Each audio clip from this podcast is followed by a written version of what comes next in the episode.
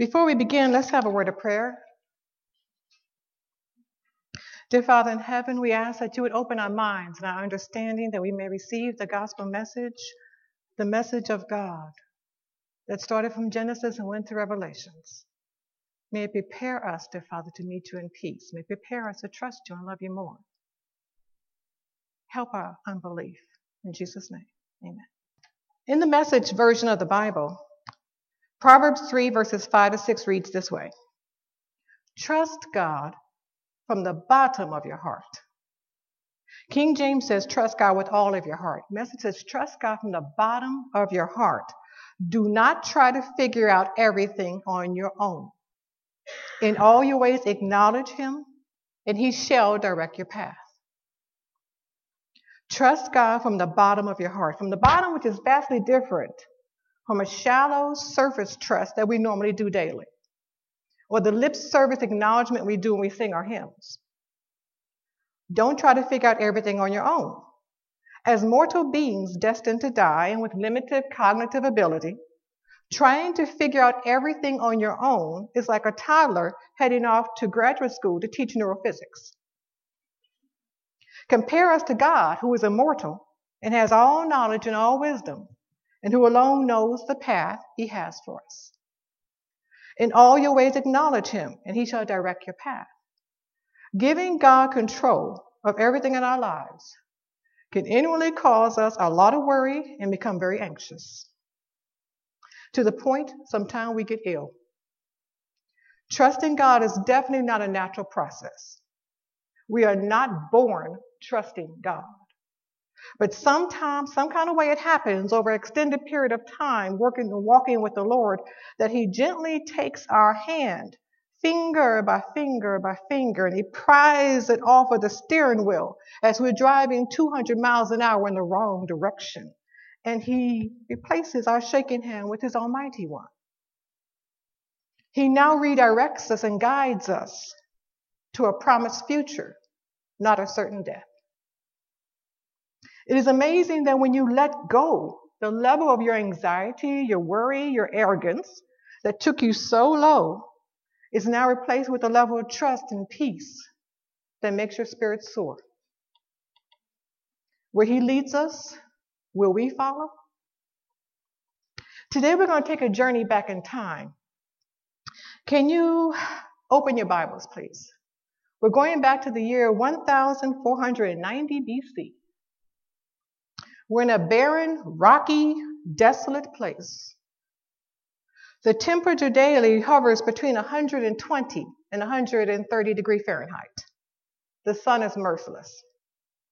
The desert temperature drops so quickly in the evening that you find yourself shivering from the night air.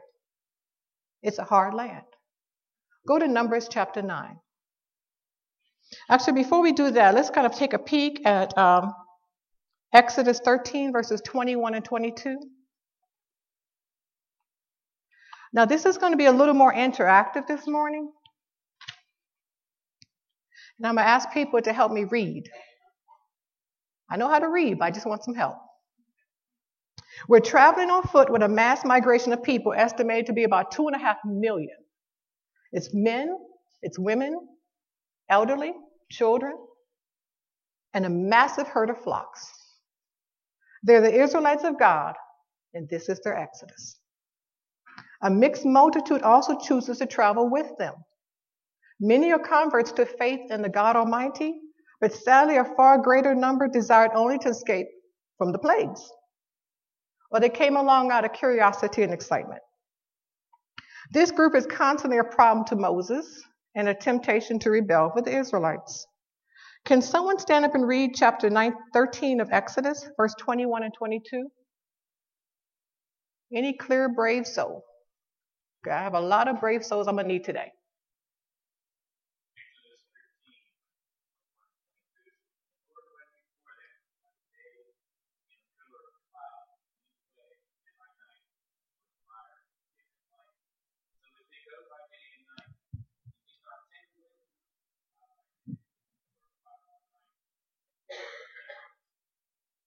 He led them. He led them. You're leading a massive number of people. of all different ages, babies, elderly, disabled, herds. They traveled with a tremendous herd of flock. These are their property, for they never sold their possessions the king, to the king during the years of famine like the Egyptians did. They didn't need to, they had food. During the reign of Joseph, his father Jacob and his sons had brought their flocks and herds with them to Egypt, where they had greatly increased. Before leaving Egypt, by the direction of Moses, the people claimed payment for the years of unpaid labor, and the Egyptians were too eager to be freed from their presence to refuse them. The former slaves went forth rich with herds and the wealth of their former masters, and the God Almighty directed them with a cloud by day and a fire by night. Every part of this journey had revealed more of God's wisdom and mercy. Can you put up the first slide for me, please? Patriarchs and prophets puts it perfectly. In their departure from Egypt, instead of pursuing the direct route to Canaan, they were going to the promised land which lay through the country of the Philistines, the Lord directed their course southward toward the shores of the Red Sea. For God realized the hearts of the people would melt when they met the Philistines. The Philistines were a warlike people. The Israelites would turn and run back to Egypt. Had they attempted to pass through this territory, the Philistines regarding them as slaves, escaping from their masters, they would not hesitate to make war upon this group of people with elderly and babies and cattle, and they're easy pickings. They're untrained soldiers. They have no weapons. They were depressed from years of slavery, and they were slowed down with all this mass crowd. And leading them by the way of the Red Sea, the Lord revealed himself as a God of compassion as well as a God of judgment. Where he leads me, I will follow. The Israelites have learned so much of God's love, power, and character during this past year. The miraculous deliverance from the Red Sea, Pharaoh's armies, the Ten Commandments, the Sabbath, the manna, the water from a rock, ceremonial law, the organizational chart of leadership from Moses to the tribes and the tribal elders and the leaders all the way down to each individual family, and the respect they had to give to each one. God was teaching them this over the past year. A year had passed. It was time to keep the Passover, and God had told them to erect a tabernacle, and now it was time to dedicate it. The tabernacle was complete, and today is dedication day. So much has happened already this day cleansing of the Levites, congregational, off- congregational offerings, numerous animal sacrifices, and the first keeping of the Passover feast since leaving bondage in Egypt one year ago today. God has led them. Suddenly, the massive bright cloud that has led them since they left Egypt slowly moves. It's hovering above the tabernacle. Actually, right above the Holy of Holies, where the Ark of the Covenant is kept, and inside the Ark of the Covenant is the two tablets of God's law, the Ten Commandments. The brightness of the cloud increases. People shield their eyes from this glory. They cannot look at it, it's too bright. In the hearts of the people is an overwhelming awareness of this enormity of their central nature in the presence of this purity and this holiness. They cannot handle it. Hours later at sunset, this cloud changes to look like a pillar of fire. Can you kind of turn a little some of the lights off except for the one here? which it reaches to the very throne of God and it rests right over the Holy of Holies. 1 Kings 8, verses 10 and 11 records that nearly 500 years later, when King Solomon dedicates the first permanent worship temple for God, again the cloud fills the house right above the Holy of Holies. With a light so bright, even the priests cannot stand there to do their job and minister. Where he leads us, we will follow. His holiness teaches us holiness. His glory shows us who God is. Can we turn to Numbers chapter 9?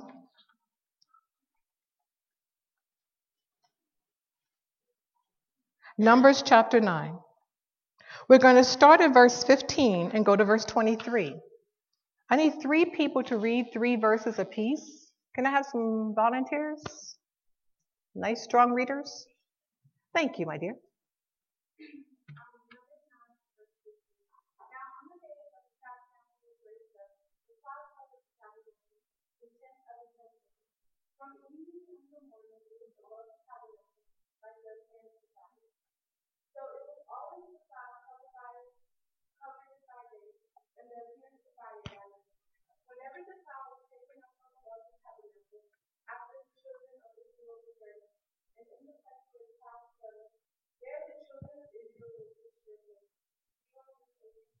Uh, Jeff, uh, 15, 16, 17. Can I have someone read the next three?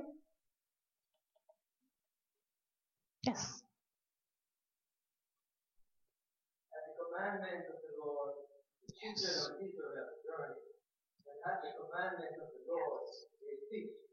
As long as the cloud moved upon the tabernacle, they rested.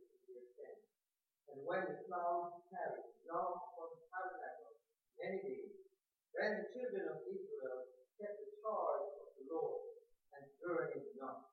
And so it was, when the cloud was a few days upon the tabernacle, according to the commandment of the Lord, they abode in their tents, and according to the commandment of the Lord, they journeyed.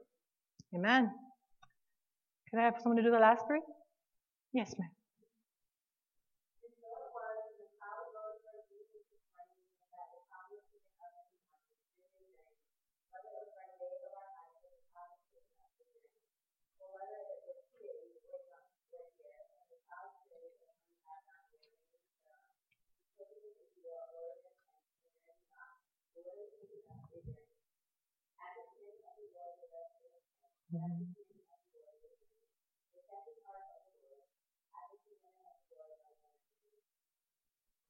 They kept the charge of the Lord by the commandment of the Lord, by the hand and through the mouth and through the leadership of the one God had called. This was going to be their major test for the next decades. The cloud. God comforts us by dwelling with us. He comforts us not by leaving us alone, not by abandoning us as the world has assumed. He comforts us by dwelling with us. And this is the method God chose throughout the Word of God. He promised never, ever, ever, ever, ever, ever, ever, ever, ever to leave us alone. He wants to make sure we understand that. There's several things the cloud signifies. Number one is wait for God's signal. God's signal.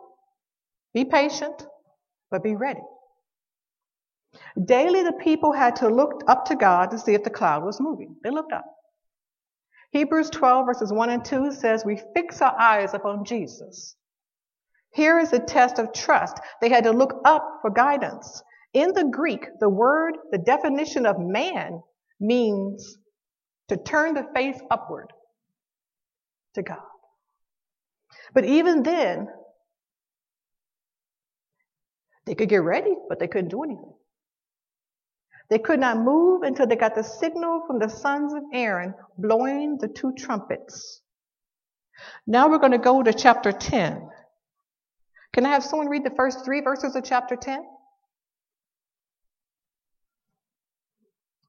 First three verses of chapter 10. Thank you, sir.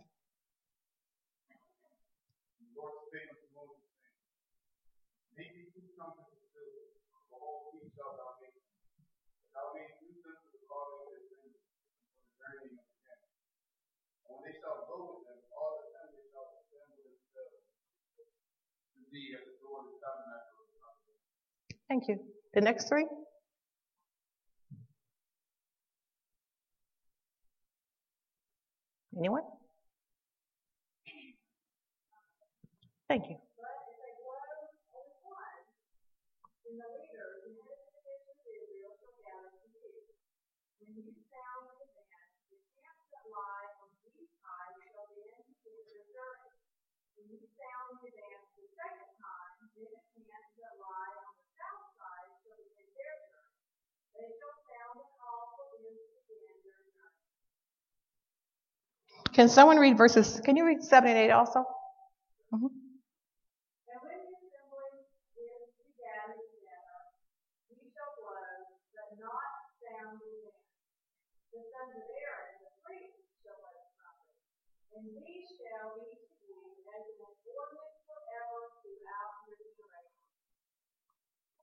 The people not only watched daily for the sign of the cloud about to move, but they also noticed there was something they had to do. They had to wait. You be ready while you're waiting, but you have to wait on God. The sons of Aaron, the priest, anointed for this solemn duty, they were ever ready with their trumpets at their side. This is the first mention in the Bible of using trumpets to sound alarms. These two trumpets, however, were very unique. Each was to be formed of a single piece of pure silver. In later years, trumpets were made from the horns of antlers and rams, but not these.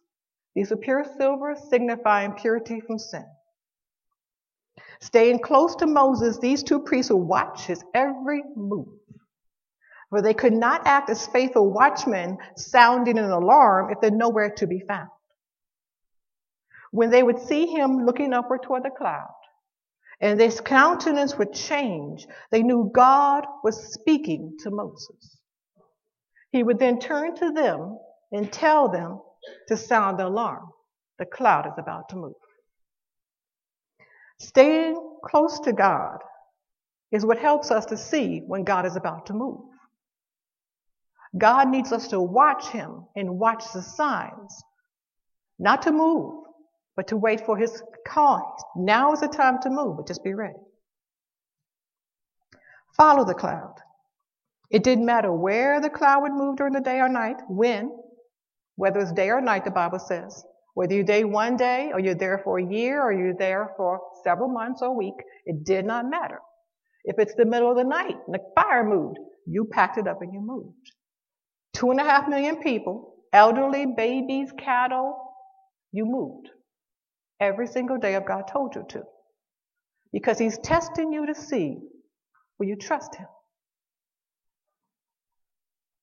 Wherever the cloud of fire went, the people were to follow Him. Follow this cloud. Imagine you could no longer plan or control your daily life. We are people who so desire predictability. James 4 verses 13 and 15 says, Now listen, you who say, today or tomorrow, we're going to this or this city. We're going to spend a year there. We're going to carry on some business and make some money. This is what we plan to do. God says no. You do not even know what will happen tomorrow. You don't even know if you'll be alive tomorrow. What is your life? The Bible says you're a mist. You come today, you leave tomorrow. Instead, you ought to say, if it is the Lord's will, and if I'm alive, we'll do this. Jesus said, I am the way. I'm the path. I'm the example. I'm the role model. Yet he moved when God told him to move. He stood still when God told him, stand still. He spoke when he was told to, and he kept silent when he was supposed to. And we need to learn that one. He said nothing without first hearing it from the Father. He was faithful. He did not murmur. He bloomed right where God planted him. And he waited on God. Number three, we rely upon the cloud. The cloud offered the people shade from the heat of the day. The fire provided heat during the cold of the desert night. God wants us to lean on his provision. Acts chapter 17 verses 28 says, For in him we live and move and have our being. Now, when you looked at verse 10, I mean, chapter 10, you looked at verse um, 6. It says, When you blow an alarm the second time, then the camps that lie on the south side shall take their journey. They shall blow an alarm for the congregations.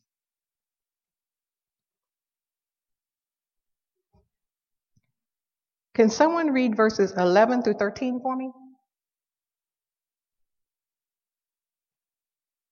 Marizella?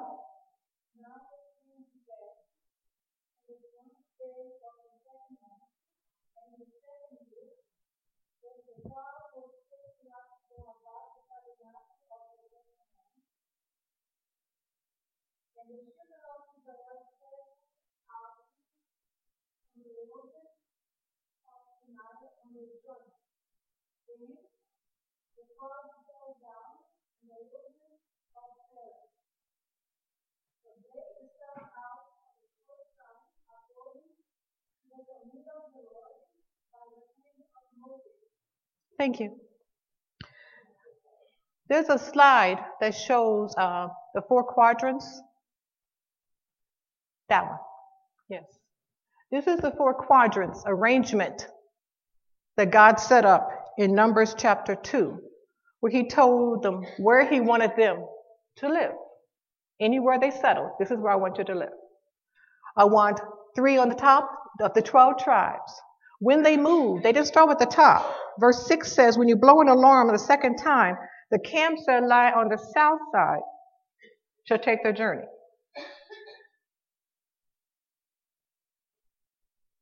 He had them going group by group by group.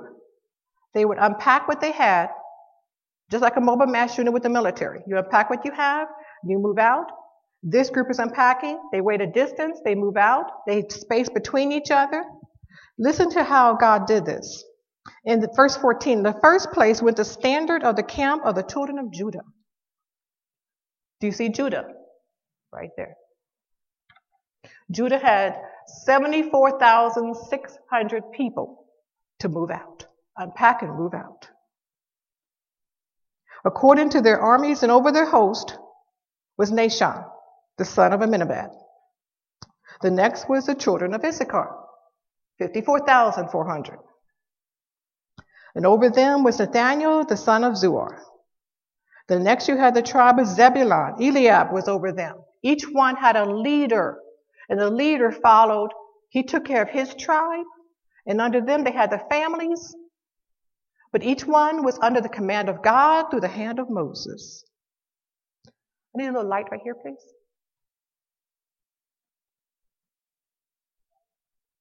Thank you. Mm-hmm.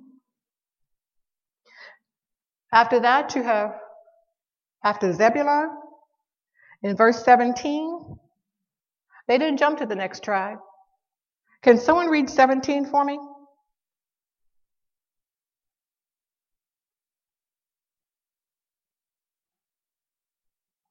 Of readers.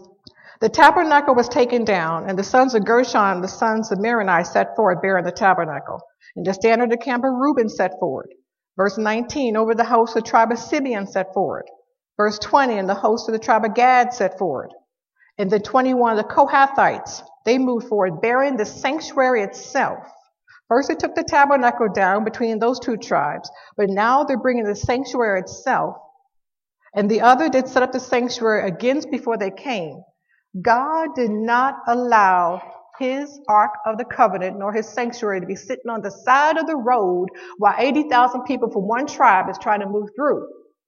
He made sure they took down pieces of it. The tabernacle was already set up by the time you bring in the sanctuary parts. And that last part you're bringing in is the Ark of the Covenant and it goes right back into the Holy of Holies and it rests there. And God says we're going to do this in an orderly fashion. You would never see God's thing sitting on the side of the road. We don't think this way. God says your thoughts are not my thoughts. You think about what's convenient and logistically convenient for you. God is thinking about his holiness and how we must respect it. Their every move, our every move, was to be in God's timing and his sequence. His sense of order teaches us God's priorities. They moved out by tribe by tribe, going in a clockwise direction, starting with the oldest, the main tribe. The tabernacle was strategically moved between tribes. It was ready to set up at the new location immediately. Nothing in this whole Exodus was by accident. Nothing in the whole Exodus was insignificant or by chance. God was in everything. He organized the tents of the tribes. He organized the families in a quadrant. He put the tabernacle in the middle. Can you show the pictures, the other pictures? Go back to slide two, please. And just scroll through the slides. This is a blowing of the trumpets. Right there. He wanted to make sure each piece was put back together. And can you go back to slide one? Thank you. The tents were a distance from the fence surrounding the tabernacle. Just like Moses on the mount when he saw the burning bush, God told him, You're on holy ground. When they saw the fire, they saw that they stepped up even further. God wanted them to realize, as you see there, the church is the center of the community. It's not an afterthought. It's not when we feel like coming to church or what the weather may be. Or do I have something to wear? Or do I like the people?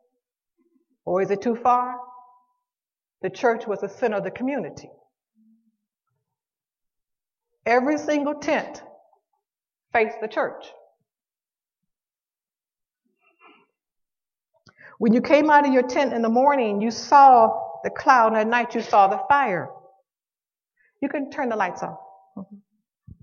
You heard the cloud. You heard the music. You smelled the incense. You witnessed the sacrifices for the sins of the people. You were surrounded by the presence of the living God.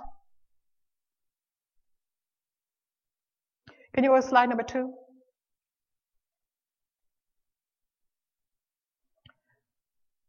God made it impossible to sin in this community. He did not make it easy for you to gossip about the way he was leading you through Moses. He did not make it easy for you to sneak into somebody else's tent and steal or to sneak some moments of immorality. He did not make it easy for you to sin. You had to literally fight God to get past him, to sin. God teaches us holiness by revealing his holiness. By beholding, you become changed when He is the center of your life. Again, the question is answered. It's asked to you. Where He leads, will you follow?